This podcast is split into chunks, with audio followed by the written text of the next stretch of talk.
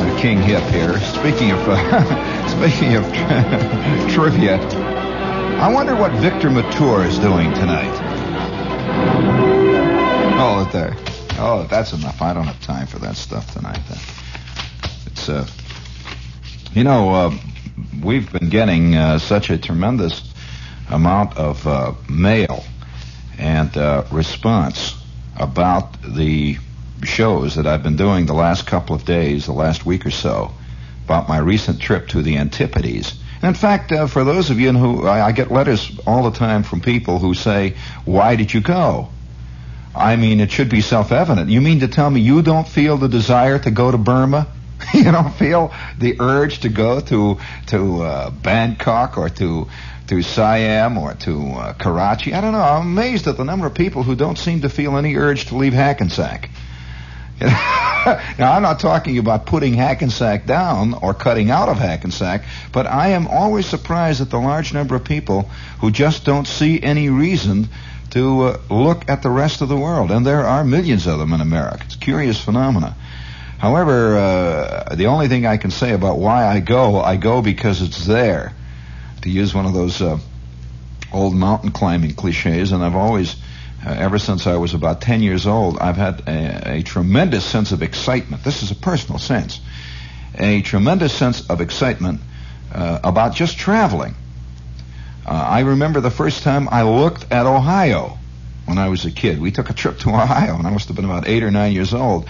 And I was staring out of the car window. We passed over the Ohio line, and I was astounded to realize I was looking at Ohio. I kept saying to myself, "That's Ohio," you know, because I'd always heard about Ohio. You know, At the, here it was. It was Ohio. And people were walking around and sweating and scratching, doing everything else they did in Indiana, that they did in, in Chicago, states which I had all lived with and grown up with.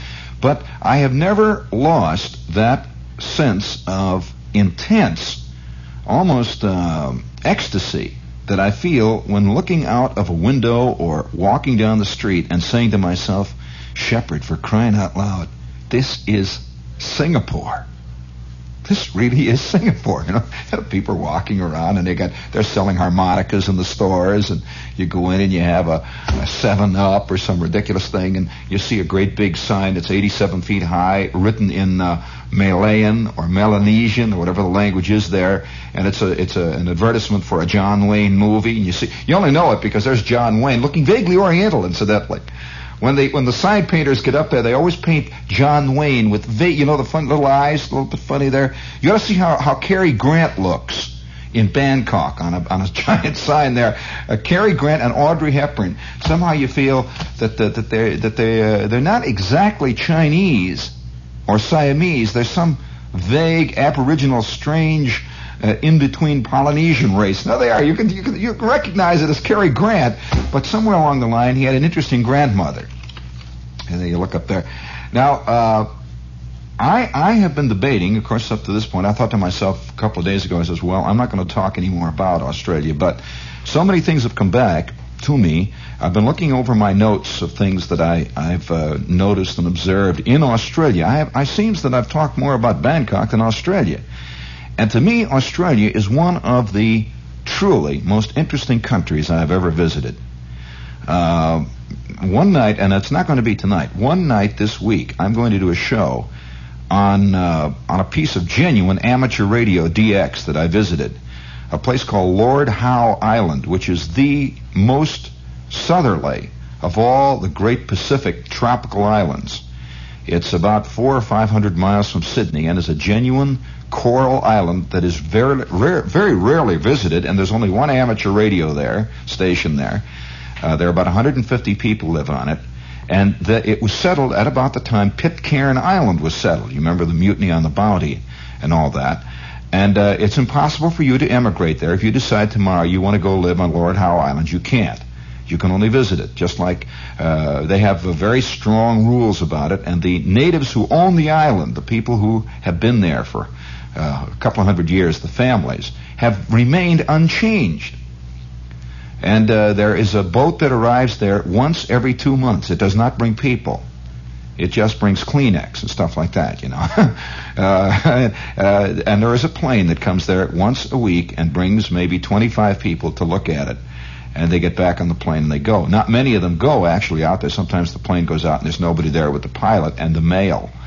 And the plane that goes out there is a World War II Sunderland uh, flying boats. Fantastic place to visit, and uh, that's part of it. But you know, uh, just about two weeks ago, I'll tell you, two weeks ago, I am sitting in a coffee shop. When I travel, I have a habit of waking up very early in the morning. Maybe it's because uh, of the confusion of uh, sleeping and changing hours and all that. And also, I don't want to miss anything. I can sleep back in New York all the time, you know. And and uh, I, I I get up very early, four or five o'clock in the morning, and I see more dawns when I'm on an international trip than I will see the whole year combined back here in New York City. And I have a habit of getting up maybe four or five o'clock in the morning. Maybe it's restlessness, who knows. And I go out on the streets. And I walk around, I watch the dawn come up, and I watch people start to go to work in the morning. Uh, ordinary people walking around. This is non-Touristville, of course. It's gray, and you see guys wearing work jackets and carrying lunch buckets and walking and riding streetcars and and uh, little motor scooters and one thing and another. And about five o'clock in the morning, I was walking around a tiny town just outside of Sydney, a town called Manly. Manly is on the Tasman Sea. Isn't that an exciting uh, uh an exciting name? The Tasman Sea and it's gray. The, the, the morning was kind of gray. You could see the sun just beginning to peep up. Now the day was going to be bright and clear and sunny. They're always bright and clear and sunny there. But at the crack of dawn, almost every place I've ever been is kind of gray. The sun is just coming up, and I could see all these houses and all these people sleeping, and the palm trees kind of drooping. And there were hundreds of little souvenir shops. Now this, these souvenir shops were not for American tourists. They were not for world tourists, in fact. They were for Australian tourists. Uh, it was kind of a resort, you know, where Australians went. It would be like Long Branch, you know. Long Branch is something like that. Or maybe Deal or a place like Neptune, New Jersey. Now, you know that international tourists do not go to Neptune. Uh, a man who has come all the way from, from France to see America does not immediately uh, jump on the ferry or jump on the boat or the train or whatever it is and head uh, hell bent for election for Avon, New Jersey. He just doesn't do that. Who does go? Well, 18 million klutzes from Long Island. A lot of guys from Ohio wind up there. And it, that's what I was in. I was in an Australian resort. And you'd be surprised what Australians think of in terms of when you talk about things like souvenirs. And I'm walking along here. Here, the little dime stores are all closed. They eh, all the shops there. The first thing that hits you about stores in in, in Sydney is that they're practically all almost open air. Skip. They have open fronts where the whole front goes up. It's like Florida or California. Wonderful sense of, of freedom and light and air. And uh, they have all kinds of little juice stands, but very different from the kind of juice stands we have here. Fruit is extremely plentiful in Australia. Bananas, especially around Sydney, are uh, well, they're they're they, they give them away literally because they grow hundreds and hundreds of thousands of pounds of bananas all around Sydney. So bananas and pineapple and all that is very inexpensive there. And they have a drink that is ubiquitous uh, throughout all of that Sydney area, and they have little stands, almost like the little juice stands here in Times Square, but they're different. They're run. All of them are run by Greeks. Uh, I don't know why, but they are. There's a Greek who's not our Greek is running it, and I, I went into this place. Uh, there were dozens of them all along there, and everyone had to, seemed the same guy was running it, and they take a pineapple they'll take a half a pineapple and they stick it into some kind of a blender mixer thing. And blah, the whole pineapple goes down. It grinds it all up. And they put just a little touch of, of carbonated soda in that. And it's a kind of strange, bitter, sharp, swinging pineapple drink. Everybody drinks that around there. Well, here I am walking around the streets of Manly at dawn. And off to my right is the sea. And these insanely uh, uh, amazingly, uh, spectacularly modern apartments that are growing throughout all of Australia. Far more hip looking than any apartment that we have here. Now, why that is, I don't know. Uh, there is some wildly interesting modern architecture that is going on in Australia. These th- razor thin apartment houses, for example, going up overlooking the sea. They're razor thin. They're, they're, they're like, uh, you know how thin the UN building looks? Well, they will have an apartment building that will, look, uh, uh, it's standing on end, and the apartment will look like, uh, the building will look like almost like a sheet of cardboard just sticking up, and it's dark red, beautiful. They don't use large amounts of glass like we have here. This beautiful thing, and the idea being, according to some of the people I talked to there, is that the entire apartment fronts the ocean. There, it's as though uh, it's one long, narrow, thin uh, apartment, and all of it has uh, it fronts the entire ocean. It's fantastic apartments, wild. Uh, now, it's very lush there, of course. I, I, have to point out to you that there's a there's tremendous uh, plant growth and one thing and another there. Now, the one thing that I found interesting about Australia was reading the Australian newspapers. And here it is, it's five o'clock in the morning, I'm walking up and down the street. I'm the only guy around. A couple of milkmen are making their rounds.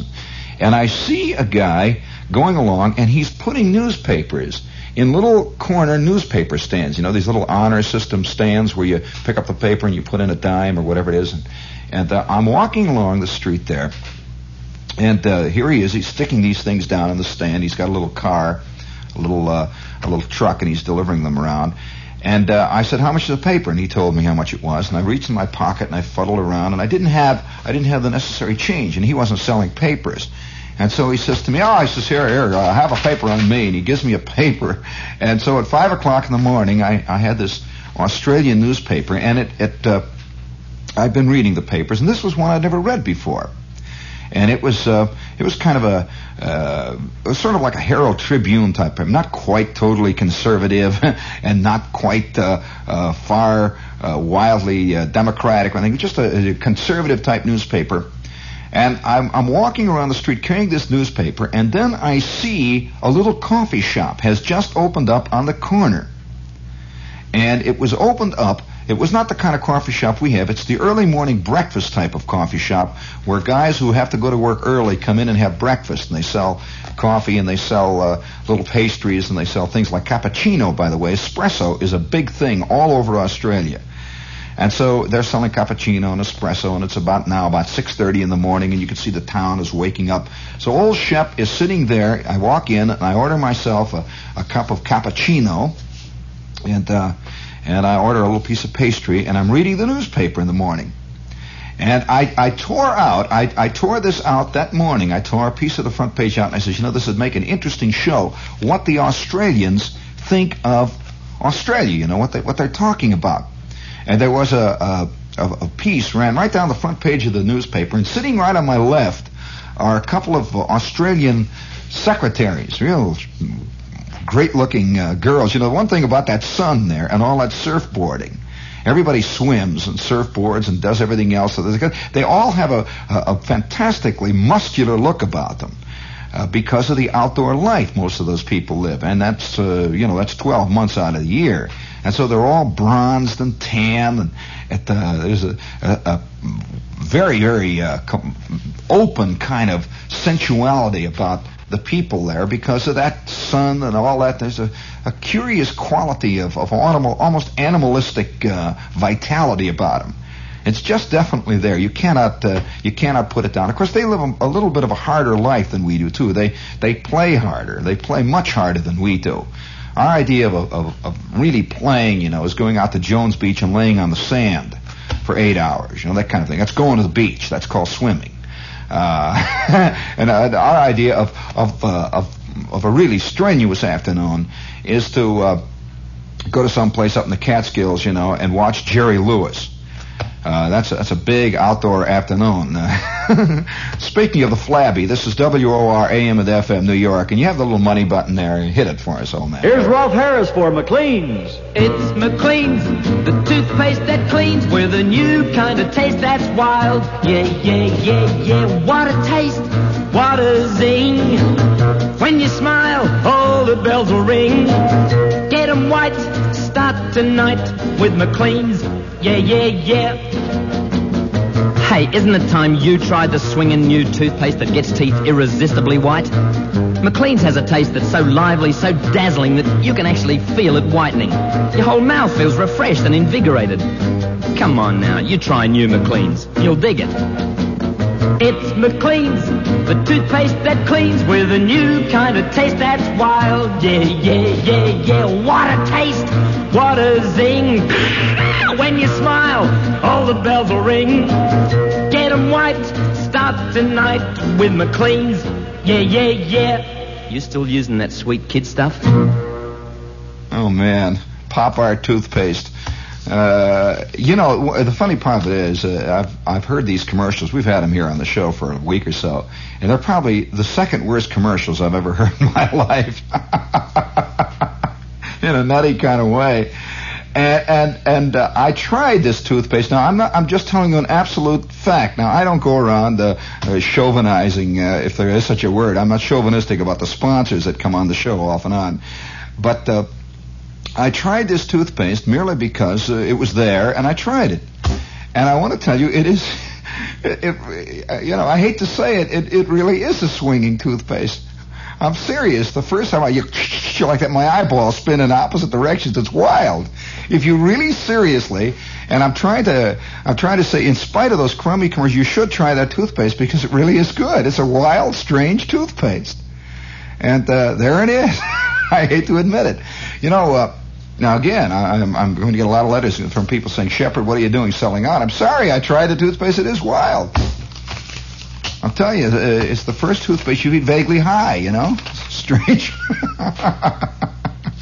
well, anyway, getting back to, let's get a couple of these commercials out of the way, and then I can really do a job, because I've got a tape I want to play for you. So hang on. This whole thing about Australia. Uh, now, I heard a guy today, I heard a man this morning. I have to explain myself, first of all. Uh, I do not pretend in any way, shape, or form to be an expert on any of the countries I visited. I did not go there for that reason. Uh, I heard a man this morning being interviewed on one of the shows, and he's talking about people who go to a country and come back, and they're they're they write a book and they become an expert on that country. They've been there three days, and I agree with him. This is a this is a, a real evil in our world. But I am mere merely trying to tell you what it feels like, what kind of impressions are crowded in on you, what kind of sensations you have if you are an American suddenly dropped into the middle of a foreign country now, I'm not saying a, a, a, a top flight commentator who's there to analyze the war situation or to analyze the economic condition of the country. Doesn't it doesn't it interest you a little bit to know or to feel how how how for example would you feel if I were to take you right now, just grab you by the scruff of the neck and drop you down, let's say in uh, Scotland for 24 hours and give you carte blanche, let you walk any place you want, Look at anything you want to look at. Just be there. Now, you're not there to try to prove whether or not the Scots drink Scotch whiskey or. In other words, whatever is crowded in on your sensibility. I think this is a fascinating thing if you have uh, if you have that kind of imagination and can appreciate that kind of sensation. I like to go to a country with that feeling. Just drop me down there and let me walk around. And I and I make sure that I get around, as you can probably tell. I I really get around in the country. I I travel. I, I do as much as I can. I walk and I I, uh, I I try to experience the country. I do not try to analyze the country because even the country itself can't be analyzed by those who are in it. Even by those who have lived there all their lives, they cannot. Do you know any commentator on America, an American who can analyze America? Forget it. It is an impossibility. Anything as gigantic and as complex and as all enveloping and as non objective as a country cannot be analyzed. And anybody who says here is the definitive book on China is preparing the way for a new doorway into Hades. Seriously, because it ain't true. It just isn't true. No matter how hard you work, no human being can do this. And so I try to bring to you my impressions of a country. Now, uh, before we do this, now I've got something really special that I want you to stick around to listen to. Uh, something that I did on a, on a Sunday morning two weeks ago in a hotel room. in uh, in Sydney, and I'd like you to hear it because you'll not hear this anywhere else in the world. Now you know you hear all kinds of anthropological recordings. You'll hear somebody will go to Borneo and record the sound of the natives. Uh, we uh, we we're, we're, there's a plethora of recordings of of uh, recordings of the Polynesian folk music. We hear uh, Spanish folk music. But are you a little interested in what the folk rituals, and they really are that, of say a place like Australia is? Now I'm not talking about the Aboriginal natives. I'm talking about a ritual that is a 20th century phenomenon in a major city in the world. And you just stick around. I think you'll hear something that you will never hear anywhere else. Now let's get a couple of these commercials out of the way. Let's see. If your son or daughter has graduated from high school and plans to attend college this fall, they've been talking about this all day long. Anyway, it's a message of importance. Uh, Barrington Hills is in a newly established seminar on college prep. And it's a two-week course and uh, they've got all kinds of things to offer. And I'm not going to belabor the point. If you'd like to find out about this, and if you've got a kid that's going to college next fall and you want to ease him into it gradually, send your name and address to Barrington Hills, WOR, New York 18. You know, we're living in the world of over preparation. I'm sorry. I mean, I, I, I'm not. I'm just reading the commercial, but I'm saying that people today are getting to the point now where they're sending kids to school at the age of 18 months to quote prepare them for life. In fact, uh, uh, there is a there's a whole well I don't want to get into this subject, but anyway, if you want to find out about this, it's Barrington Hills, WOR, New York 18, and they'll send you the information on it.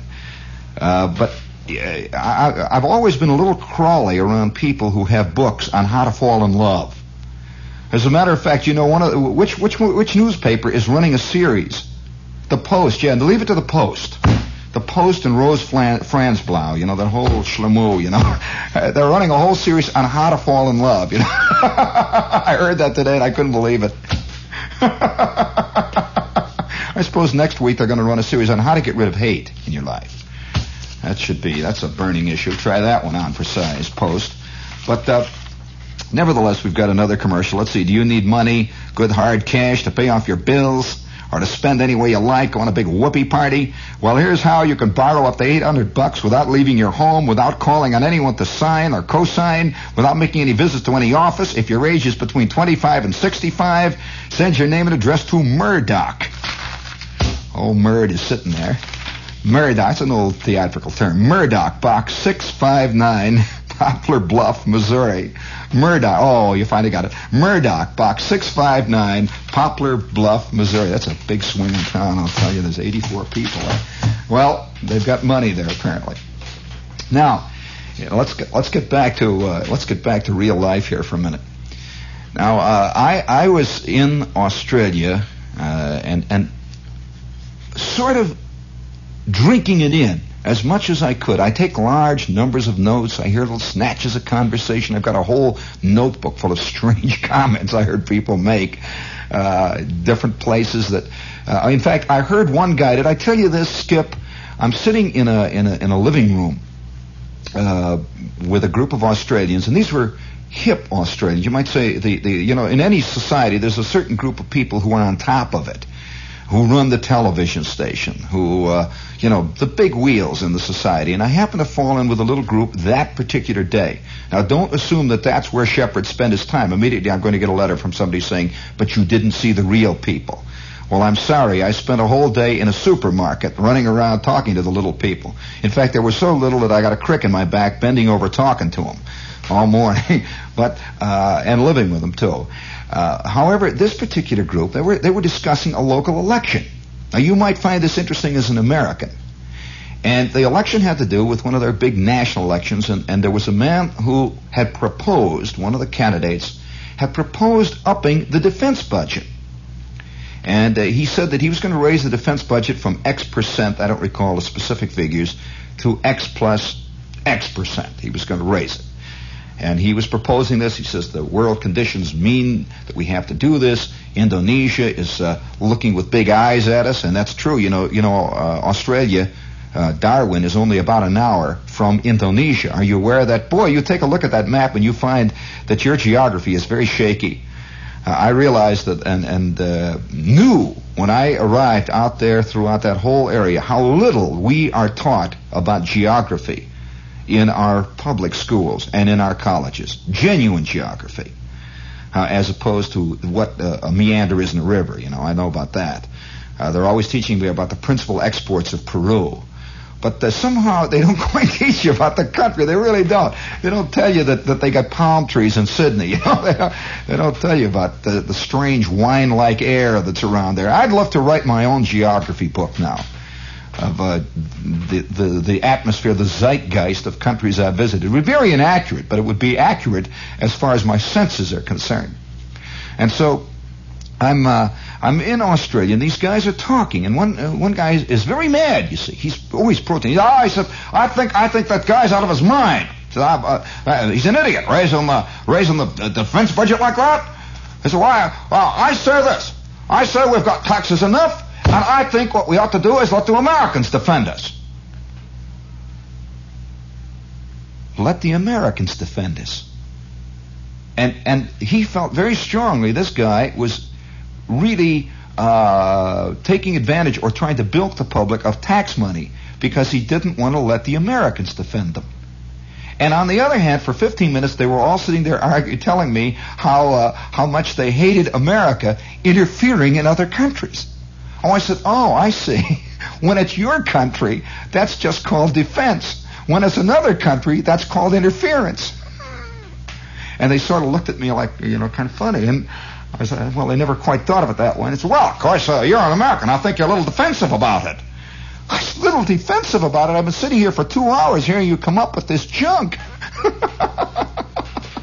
and, and, I, and I went out, you know, with my head spinning. I thought, well, gee whiz, wow. Now, I'm not, again, don't immediately write me a letter and tell me your husband lived in Australia and it ain't that way. I'm describing to you an actual conversation I had with a top commentator on Australian television who is an Australian. Now, I had that experience. Now, I'm not saying that that is a universal experience. It is one experience, and a curious one, isn't it? And uh, by the way, the rest of the group agreed with him all wholeheartedly. This uh, was a silly, ridiculous uh, guy that was running who wanted to raise the defense budget. Now, on the other hand, it's a wonderful country. It's a it's an exciting country, and every minute you are there, you feel all kinds of paradoxes. This, you know, you've heard that expression so many times. I have that this country, that country, they always describe every ridiculous country you visit as a study in paradox. This has been said to me about every country I've ever known about. They say Japan, paradoxes. I heard a guy today talking about that. Uh, India, paradoxes. They talk about that. Well, I, I will submit to you that mankind is a study in paradoxes. Because every country in the world is paradoxical. America, India, name it. It's all paradox everywhere. But very few places uh, from the standpoint of an English speaking country, do I see, have I ever visited, that is as more paradoxical, obviously and outwardly, than this country. It's a fantastic country for that. On the one hand, they're very, very Victorian. Very Victorian. Uh, in their their morality code, they oh they they they uh, uh, they're constantly uh, banning books there. They're constantly banning this, and yet on the other hand, uh, here they've got a nightlife center that features truly obscene shows, openly and completely and running, just and grandmothers go to see it. Now, what, what is it? Which is it? Where does it go? You don't know.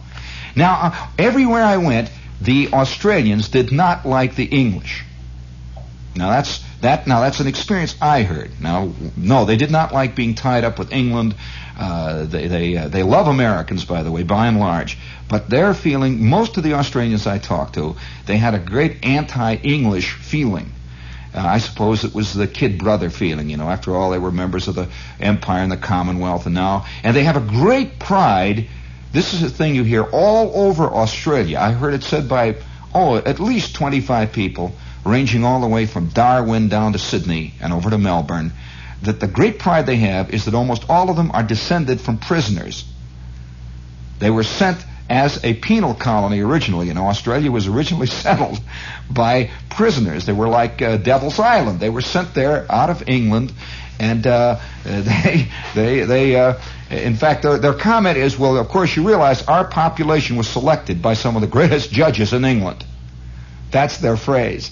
Now, I'm sitting at 5 o'clock, 6 o'clock, 7 o'clock in the morning reading the newspaper, and here is a, a clipping out of, the, out of the front page of a daily paper. It says, The kangaroo image of the Australian economy was out. The Australian Secretary of the Treasury, Sir Roland Wilson, assured prospective U.S. investors yesterday. Speaking at a seminar, he was emphasizing the point that manufacturing had an important place in the Australian economy, as well as rural and mineral resources and heavy industry. Contrary to the impressions of many outside our own shores, Australia does not consist exclusively either of waterless deserts, peopled by wandering tribes of aborigines, tossing chunks of gold or iron ore at kangaroos, or of lush oases of green grass on which muscular young men and women pursue a small rubber ball with contrivances made of sheep's intestines. Sir Roland told his laughing audience. True, we have sheep, a fact Sir William Gunn does not conceal these days and does not choose to conceal, and we owe a great deal to the intestines of the men who raise and shear them. But the kangaroo image is out. All right, that's what Australia is fighting. They're fighting this. They want to be, you know, a modern, big industrial nation. Now, right below that, to show you an idea of what really happens in, you know, the nuttiness uh, that happens all over the world happens in Australia too. It's uh, here's a headline. Right underneath it, it says, "Naked man stops traffic in King's Cross Road."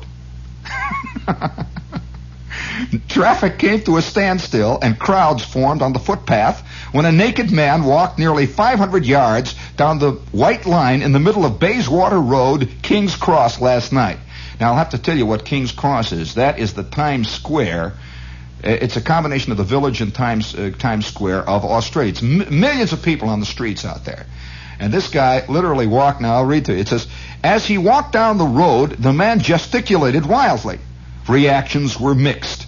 Some watched in silent wonder, others laughed and pointed, and most of the women quickly turned away. People who saw the, the, saw the figure said that they thought the man started his march somewhere near the junction of Bayswater Road and King's Cross Road and continued downhill past the stadium before being picked up by police. Bob Kuzob, a bottle department attendant, said that although the man did not disrupt traffic, cars crawled to a standstill while the occupants stared and cheered.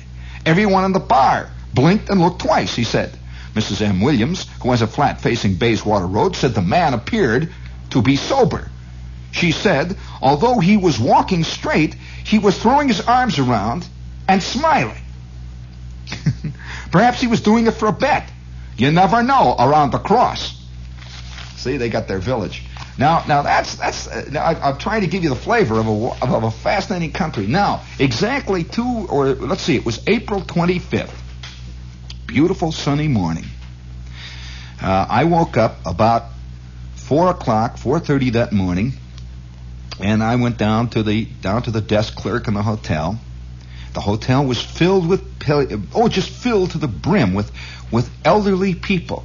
In fact, people of all ages, but there were so many elderly people all of a sudden there, with red faces and all scrubbed and short hair. The first thing they hit you in Australia is they wear their hair a little, practically just a little top knot. They shave it all the way to the top of their head. Uh, big red necks, you know, and the women are uh, all in uh, in uh, sort of big. Uh, kind of bulky fur coats and one thing and another, and the men, the men uh, on their dress coat. Now these were just ordinary, not dress suits. I don't mean full dress. I mean just ordinary business suits, but they had medals.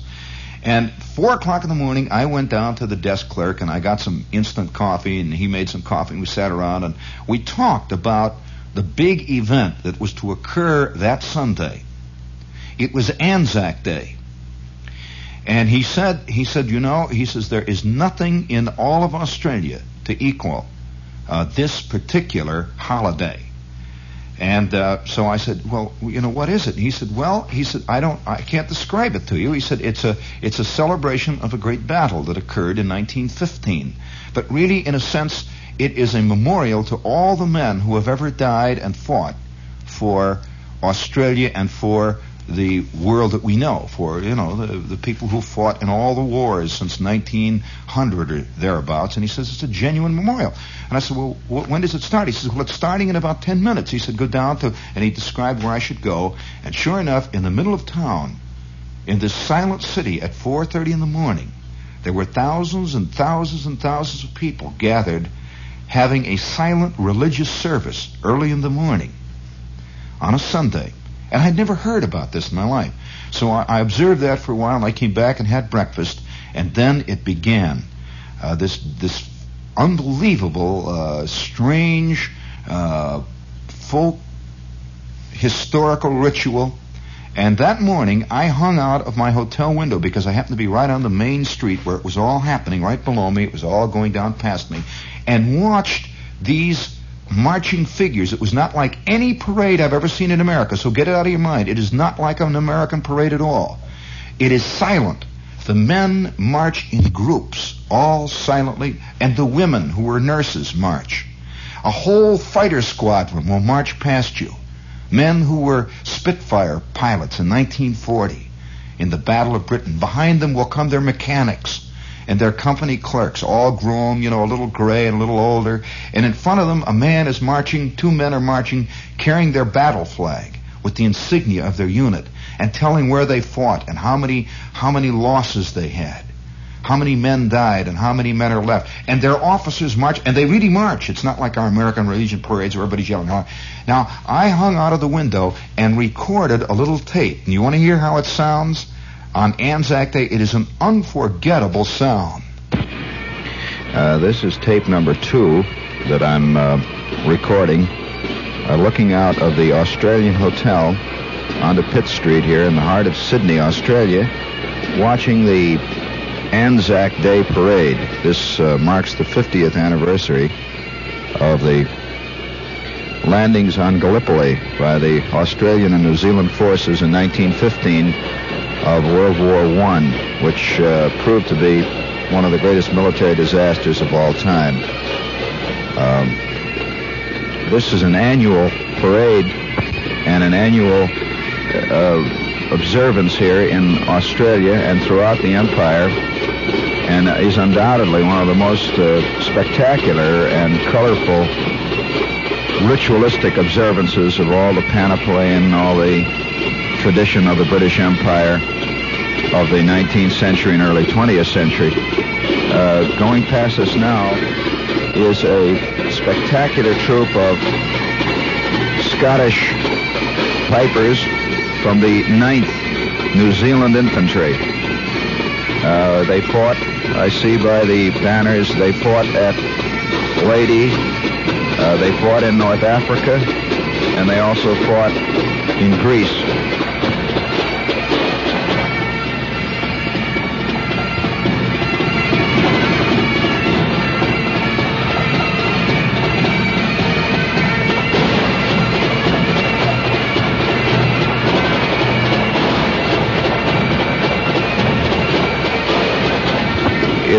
A beautiful sunny day here. A few clouds. The temperature stands at about 70, 75 degrees. And the streets are lined with hundreds of thousands of people. This observance began at dawn this morning uh, in the center of town with a uh, dawn service, which uh, incidentally is symbolic since uh, the landings occurred in Gallipoli at 4:57 a.m. Uh, August, or rather April 25th, 1915, and this marks the 50th anniversary of that event. Uh, simultaneously with the observance of the dawn thing here, the dawn service here in Sydney, uh, the a symbolic group of 300 Anzacs, as they were called, Australian, New Zealand Army Corps soldiers, uh, World War I designation, uh, rode ashore on the shores of Gallipoli this morning in actuality, and they were met by a contingent of old Turkish soldiers who had fought against this group in World War I. Uh, instead of being greeted by bullets and bombs this time, they were greeted by the Turks bearing gifts and medals and plaques to commemorate the occasion. Uh, the odd thing about all of this is that over the years, the Turks and the Australians have grown to be uh, highly respectful of one another as fighting men and as uh, people who went through a an experience together. Here goes another group. This time, uh, I believe this is the 17th Australian Lancers going past us right now.